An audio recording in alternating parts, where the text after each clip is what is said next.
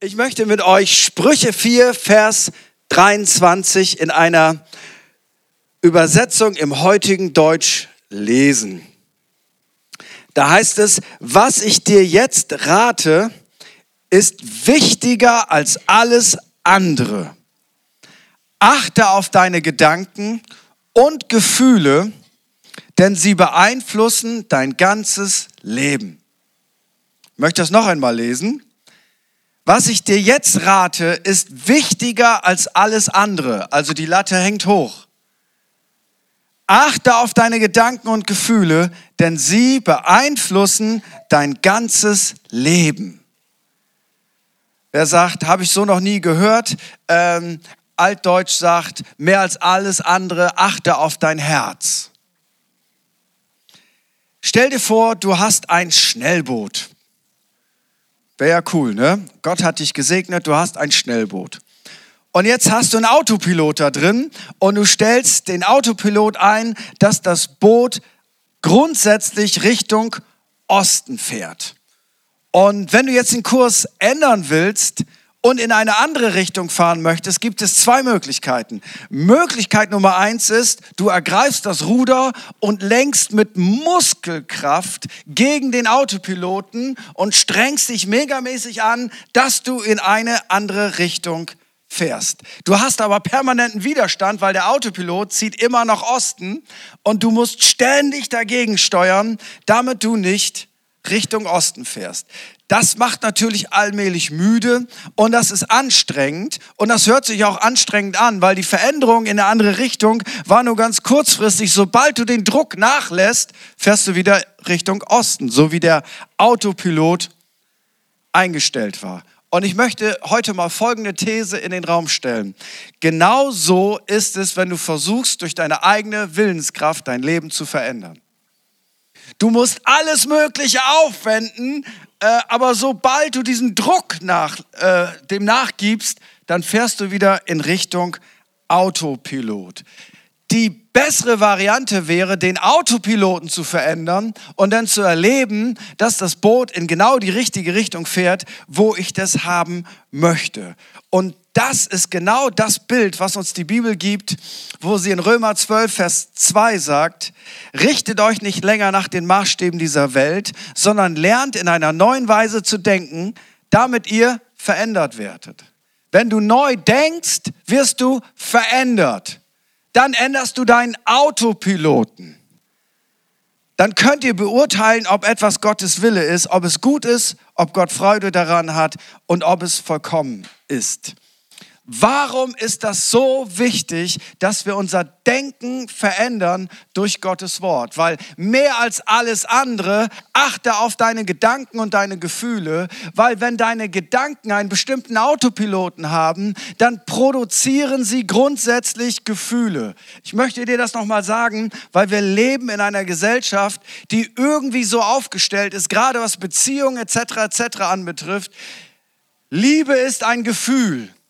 Und ich würde behaupten, ja, Liebe ist auch ein Gefühl, aber Liebe ist nicht nur ein Gefühl, weil wenn Liebe nur ein Gefühl ist, dann würde das bedeuten, wir sind ja alle abhängig von dem, ob was auch immer meinem Gehirn gerade Liebe produziert. Das wäre fürchterlich. Gefühle sind ein Ergebnis von Denken. Noch einmal, Gefühle sind das Ergebnis von Gedanken. So, wenn deine Gedanken ständig in eine falsche Richtung gehen, weil irgendjemand oder du dich selber oder der Feind Gottes dein Autopilot programmiert hat, dann verspreche ich dir, wenn du dauernd denkst, ich bin ein Idiot, ich bin ein Trottel, ich bin ein Idiot, dann verspreche ich dir, dass mit der Zeit deine Seele das genauso emotional in dir widerspiegeln wird. Bald wirst du diese Gefühle haben und dann sagt dein Verstand, siehst du, habe ich ja gesagt. Und dann sagt dein Gefühl, ja, fühle ich. Und wenn du es fühlst, dann denkst du es wieder. Aber wenn du denkst, ja, es fing mit einem Gefühl an, dann möchte ich dir Folgendes sagen. Das stimmt nicht. Mehr als alles andere, bewahre dein Herz, bewahre deine Gedanken und deine Gefühle, weil aus deinem aktiven Gedankenleben produzierst du Gefühle und du bist verantwortlich für deine Gedanken. Wenn wir schlechte Gedanken haben, die unsere Gefühle beeinflussen. Und unsere Gefühle sind mega mächtig. Manche Leute sagen, ja, ja, Gefühle, das spielt alles keine Rolle. Ich will dir was sagen. Wir alle werden von Gefühlen enorm gesteuert. Von einfachen biochemischen Prozessen im Gehirn. Aber wir haben einen Einfluss darauf. Wir sind keine Opfer. Es ist nicht so, da fällt einfach so ein biochemischer Prozess in mich rein und dann kann ich nichts dafür. Das stimmt nicht. Unsere Gedanken lösen diese biochemischen Prozesse aus. Deswegen ist es ja auch so leicht, wenn es uns schlecht geht, dann fühlen wir so, als wenn wir leiden würden. Und dieses Gefühl kann uns so umarmen und so beeinflussen, oder wir halten diese Gefühle nicht aus und dann betäuben wir diese Gefühle. Das ist der Klassiker. Der Klassiker in unserer Gesellschaft, wie man Gefühle betäubt, ist Alkohol, sind Drogen, sind Medikamente und sexuelle Affären, inklusive Pornografie. Und wenn du mal dahinter guckst, viele Leute haben eigentlich kein Problem mit Pornografie. Sie haben ein Problem mit einer massiven inneren Leere und versuchen, diese innere Leere zu füllen mit biochemischen Prozessen, weil letztendlich ist Pornografie basiert darauf, dass du biochemische Prozesse in deinem Gehirn loslässt. Du kriegst ein emotionales Hoch und versprochen, warum rede ich über Pornografie? Okay, keine Ahnung. Ähm, und ich möchte dir mal etwas sagen. Du löst das Problem nicht nur, dass du das als Sünde definierst, und es ist definitiv Sünde. Aber weißt du, was passiert? Diese biochemischen Prozesse machen dich abhängig von diesen emotionalen Rauschgefühlen. Und weißt du, was direkt danach passiert? Ein massiver emotionaler Absturz und eine massive emotionale Leere. Und jetzt kommt diese emotionale Leere. Ich fühle mich wieder leer und jetzt bin ich auf der Suche nach etwas, was diese Leere wieder ausfüllt. Jetzt kann ich zum nächsten Kick greifen. Ich kann zu Nikotin greifen. Ich kann zu Alkohol greifen. Ich kann zu Ruhm und Ehre und Glück greifen. Ich kann zu Karriere greifen. Und wieder passiert genau dasselbe. Und in letzter Konsequenz ist das ein Teufelskreislauf, der uns alle erwischen kann. Und das hat was mit unserem Denken, mit unserem Fühlen zu tun. Es ist nicht nur eine moralische Frage, es ist auch eine moralische Frage. Sünde ist immer Sünde, aber manchmal ist es wichtig, dass wir die Dinge hinterfragen, was passiert denn da? Und das, was wir denken und was wir fühlen, Gradmesser kommt immer raus. Weil Jesus hat gesagt, von unser Herz, was unser Herz, unsere Gedanken, unsere Gefühle voll ist, geht der Mund immer über. Es passiert immer. Und deswegen kann man so leicht schauen, was ist alles in unserem Herzen, wenn wir uns zuhören, wie wir reden. Und manchmal merken wir das gar nicht. Uns passiert irgendwas Negatives, sagen wir, ich bin ein Idiot, ich bin ein Trottel, ich, ich, ich werde das nie schaffen. Weißt du, das Problem ist ja nicht mal, wenn du mal so einen Spruch machst. Wir alle machen mal einen Spruch. Das ist gar nicht so tragisch. Aber weißt du was, wenn dieser Spruch eigentlich basiert auf einer inneren Glaubensüberzeugung, dann hat dieser Spruch auf einmal Kraft weil er drückt das aus, was ich wirklich denke, was ich fühle, was ich glaube und weil ich es glaube, sage ich es. Und das ist ein biblisches Prinzip übrigens, das funktioniert auch auf der anderen Seite positiv. Und deswegen ist es nicht egal, was du denkst und was du fühlst, weil was du denkst und was du fühlst, das wirst du sagen. Und weißt du was, du schaffst dir damit deine eigene Realität, in der du lebst. Und du kannst in einer absoluten Traum- und Lügenwelt leben. Aber du bist zu 100% davon überzeugt, dass das real ist, weil du fühlst es. Du fühlst es.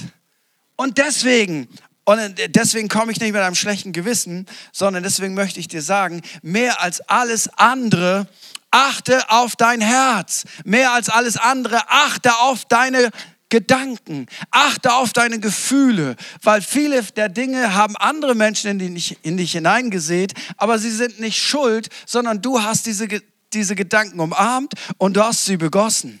Und deswegen ist es so wichtig, wenn die Bibel sagt, wir sollen durch Gottes Wort geprägt werden, weil Gott ist der Einzige, der objektiv Wahrheit denkt, redet und spricht. Wir alle sind fehlbar. Uns alle kann man täuschen. Wir alle haben uns schon mal massiv getäuscht. Stimmt das? Ich habe schon manchmal so reale Gefühle gehabt, dass ich dachte, der mag mich nicht. Der findet mich schrecklich. Und ich habe alles Mögliche in Gedanken getan. Das habe ich gefühlt. Ich habe das real gefühlt, wie er mich doof findet. Ich weiß noch, als junger Prediger, unsere erste Kirchengründung, ganz oben an der Nordseeküste. Und ich weiß nicht, wie alt ich war, 23 oder wie auch immer. Und ich habe jeden Sonntag bin ich da eine Stunde hingefahren, habe dort gepreacht. Und da saß ein Typ, das war auch noch unser Kassierer, der hatte auch noch die Kohle in der Tasche. Und er guckte mich jedes Mal während der Predigt so an, als wenn er mich hassen würde. Und irgendwann habe ich richtig so eine Phobie bekommen, so am besten da nicht hingucken. Der, der, der, der hasst mich, der findet meine Predigten doof, aber keine Ahnung, der muss hier sein, weil Gott ihm das gesagt hat. Aber er will gar nicht hier sein, weil er das so schrecklich findet. Und das war ein Riesenproblem bei der Vorbereitung. Was wird der wohl denken, wenn ich das sage?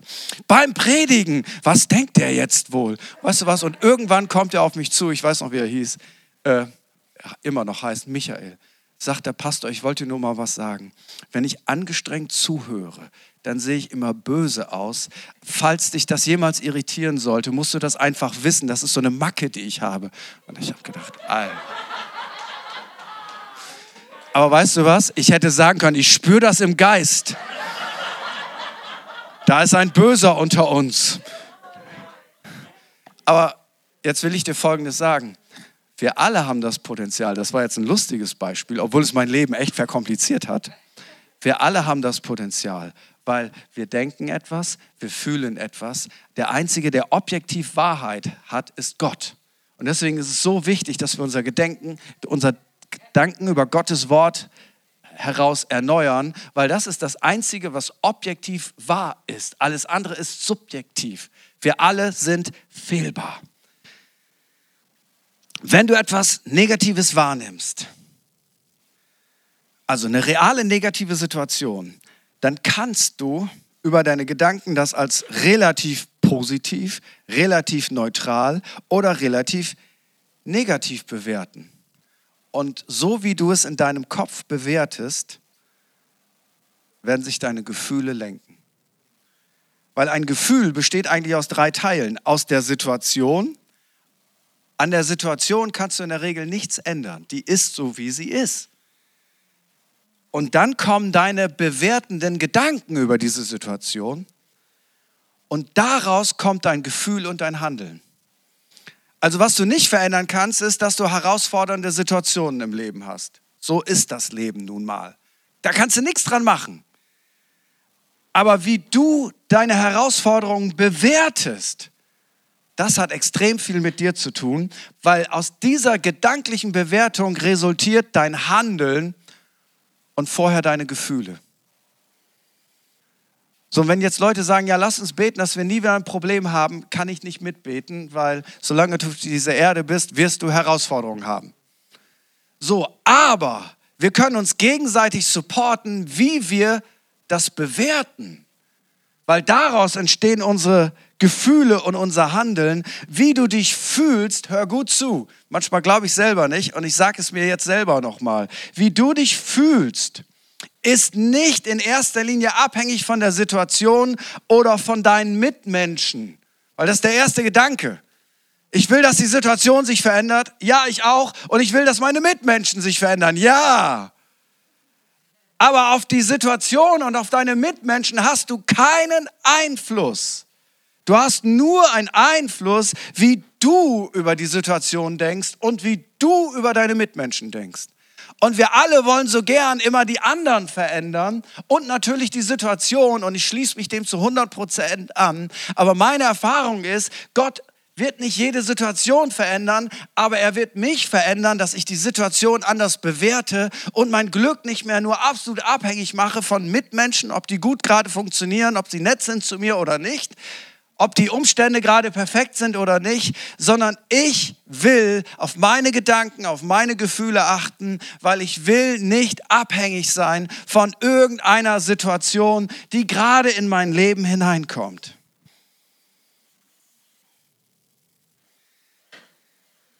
Ich gebe euch ein Beispiel. Wo, wo bin ich denn? Ah ja, gut. Hab ja noch 35 Minuten. Ihr seid ja gerade erst warm gebe euch ein Beispiel. Zwölf Kundschafter und das verheißene Land. für alle, die noch nicht so lange am Start sind. Ähm, Gott hatte gesagt, das Sklavenvolk Israel, das gefangen war in Ägypten, kriegt ein Land voll Milch und Honig. Das ist ja nur ein Bild, aber Milch und Honig war damals, das ist, that's it. That's it, da wollen wir hin. Und Gott führt sie raus durch Zeichen, Wunder, zehn Plagen, alles Mögliche. Also viel mehr kann man nicht mit Gott erleben als diese Leute. Und wenn wir denken, Wunder verändern Leute, habe ich eine theologische schlechte Nachricht. Wunder verändern Körper. Und das ist schon großartig, weil wenn du krank bist und du erlebst Gottes Eingreifen, dann ist das ein Knaller an sich. Aber weißt du was? Ein körperliches Wunder bewirkt nichts mit deinen Gedanken. Die sind immer noch gleich. So, und die erlebten ein Wunder nach dem anderen. Gott teilte das Meer und Gott hat zehn Plagen ähm, ihren Feinden gesandt und dann konnten sie endlich gehen und Gott gab ihnen jeden Tag übernatürlich Essen. Muss erst mal reinziehen. Jeden Tag übernatürlich Essen. Also alles war da und jetzt sagte Gott, schickt zwölf Leute raus und die gucken mal sich das Ganze an. Wie sieht das verheißene Land aus? Diese zwölf Leute gehen dort rein und sie sehen fette Trauben, cooles Land, Milch und Honig, das Paradies für damalige Verhältnisse. Da wollen wir leben. Das ist der absolute Knüller. Und jetzt kommt das Problem. Die Leute in diesem Land haben nicht gesagt, oh, wir haben dafür gebetet, dass wir unsere Häuser, unsere Weinberge aufgeben dürfen. Wir gehen gerne in die Wüste. Zieht doch schon mal ein. Das wollten die natürlich nicht. Und die Leute in diesem Land waren groß, sie waren Riesen und sie hatten befestigte Städte. Auf gut Deutsch, eine untrainierte Sklavenarmee kann diese Leute nicht besiegen und kann diese Städte nicht besiegen.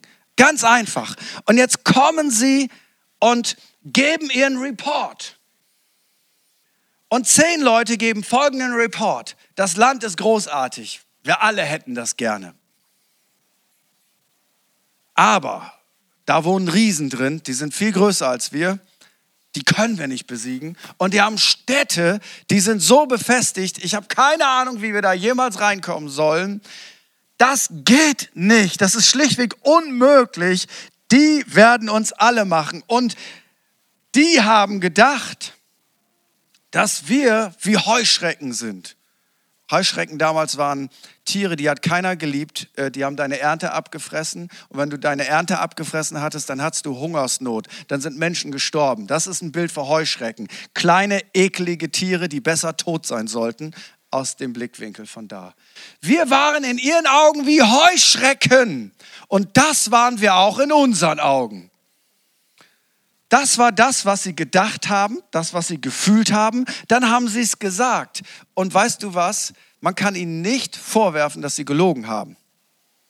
Sie haben nicht gelogen. Man hätte ihnen ethisch nicht sagen können, du Lügner, alles, was sie gesagt haben, war wahr. Riesen, befestigte Städte, alles war wahr. Aber ihre Schlussfolgerung war, wir schaffen es nicht. Und das ganze Volk wird sofort geprägt durch diese Gedanken, durch diese Gefühle, durch diese Worte. Alle fangen an zu jammern und dann sagen sie, der Herr hat uns hierher gebracht, damit wir sterben in der Wüste. Und sie ziehen diese Schlussfolgerung, der ganze Grund, warum Gott Zeichen und Wunder getan hat, sie rausgeführt hat, hat aus einem Grund gemacht, damit sie hier in der Wüste sterben. Jeder, der das liest, denkt, denkt doch mal darüber nach, wenn Gott wollte, dass ihr sterben sollte, dann hätte er das auch in Ägypten machen können, hätte er sich die ganzen Wunder ersparen können. So, und hier kommt der Gedanke, wo liegt der Fehler? Der Fehler liegt darin, ihr Innenleben. Sie sagten, die dachten, wir sind wie Heuschrecken. Etwas, was nicht wert, von Wert ist, etwas, was man zertreten kann, etwas, was keine Bedeutung hat. Und wir dachten es auch. Und weißt du was, 40 Jahre später stellen sie fest, was diese Riesen wirklich dachten. Die dachten, die Prostituierte Rahab hat es ihnen erzählt, die dachten, wir haben von euch gehört und wir haben gehört, es gibt ein Volk, mit denen ist Gott.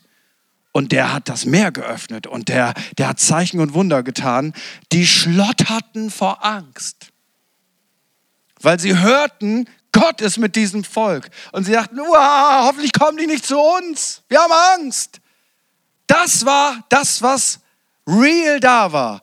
Aber in ihrem Kopf dachten sie, die denken, wir sind wie Heuschrecken, die zertreten wir easy. In Wirklichkeit hatten die Angst. Aber in ihrem Denken, wir sind ja nur Heuschrecken. Das ist das, was die gedacht haben. Die haben gar nicht mit denen geredet. Die haben das einfach angenommen, es ist so. Und hier kam das Problem. Wir dachten aber auch, dass wir Heuschrecken sind. Und die dachten das auch. Ihr innerliches Bild von sich selber war so mit diesen Gedanken gefüllt. Ich bin nichts, ich kann nichts, ich bin nicht wertvoll, ich bin eine Heuschrecke. Es wäre besser, wenn jemand auf mir rumtrampelt. Ähm, ich werde es nicht schaffen, ich kriege das nicht hin, das wird auf gar keinen Fall passieren. Das war ihr Bild. Und dann dachten sie, das denken die anderen bestimmt auch über mich.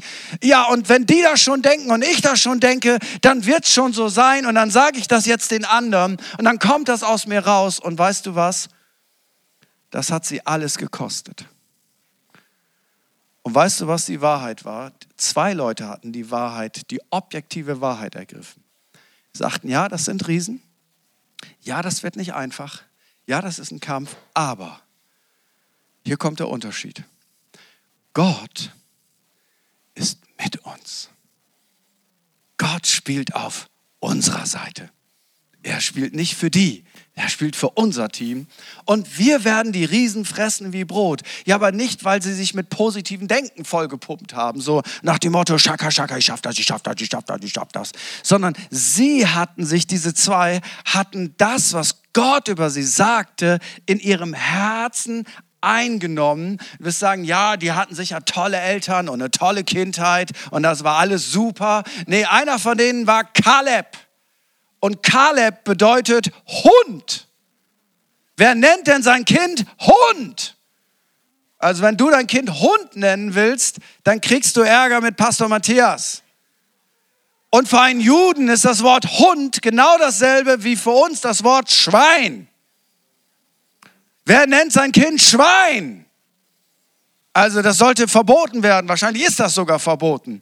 Verstehst du? Kaleb hörte, seitdem er klein war, Hund, Hund, Hund. Für Juden ein unreines Tier, ein dreckiges Tier, Hund. Und trotzdem dachte er nicht, dass er eine Heuschrecke ist und er dachte auch nicht, dass er ein Hund ist, obwohl er so hieß. Was war mit ihm passiert? In ihm war das Wort Gottes gewachsen und der Heilige Geist hatte das bewässert. Er sagt, ich bin keine Heuschrecke. Ich mache mich nicht eins mit diesem Bild. Ich bin ein geliebtes Kind Gottes und ich bin nicht der Beste, aber Gott ist auf meiner Seite und wenn Gott das versprochen hat, dann werde ich dieses Land einnehmen, weil ich bin kein Hund, ich bin keine Heuschrecke, ich bin es wert. Gott ist auf meiner Seite, Gott ist für mich. Was die anderen bewerteten als Gott ist gegen uns, der macht das alles, weil, damit wir hier sterben sollten, hat er gesagt, nee, nee, nee, Gott ist mit uns und genau das wird uns stark machen und wir werden dieses Land einnehmen. Eine Situation, Komplett anderer Blickwinkel. Und jetzt schließe ich, weil ich bin schon drei Minuten drüber. Jetzt möchte ich dir Folgendes sagen. Jedes Mal, wenn wir in einer herausfordernden Situation in unserem Leben sind, kommt unser Autopilot hoch. Jede Krise bringt das hervor, was wirklich in uns wohnt. Und bei manch einer Krise habe ich gedacht, alter Schwede, ich dachte, dass ich weiter wäre was kommt denn da hoch? Und jetzt nicht schlechtes Gewissen, weil schlechtes Gewissen hilft dann nicht, sondern zu gucken, was denke ich und welche Gefühle resultieren daraus und wo muss ich Gott ranlassen, damit nicht jedes Problem in mir das Gefühl auslöst, du hast diese Probleme, weil Gott dich nicht liebt, weil er nicht auf deiner Seite ist, weil er dich nicht mag.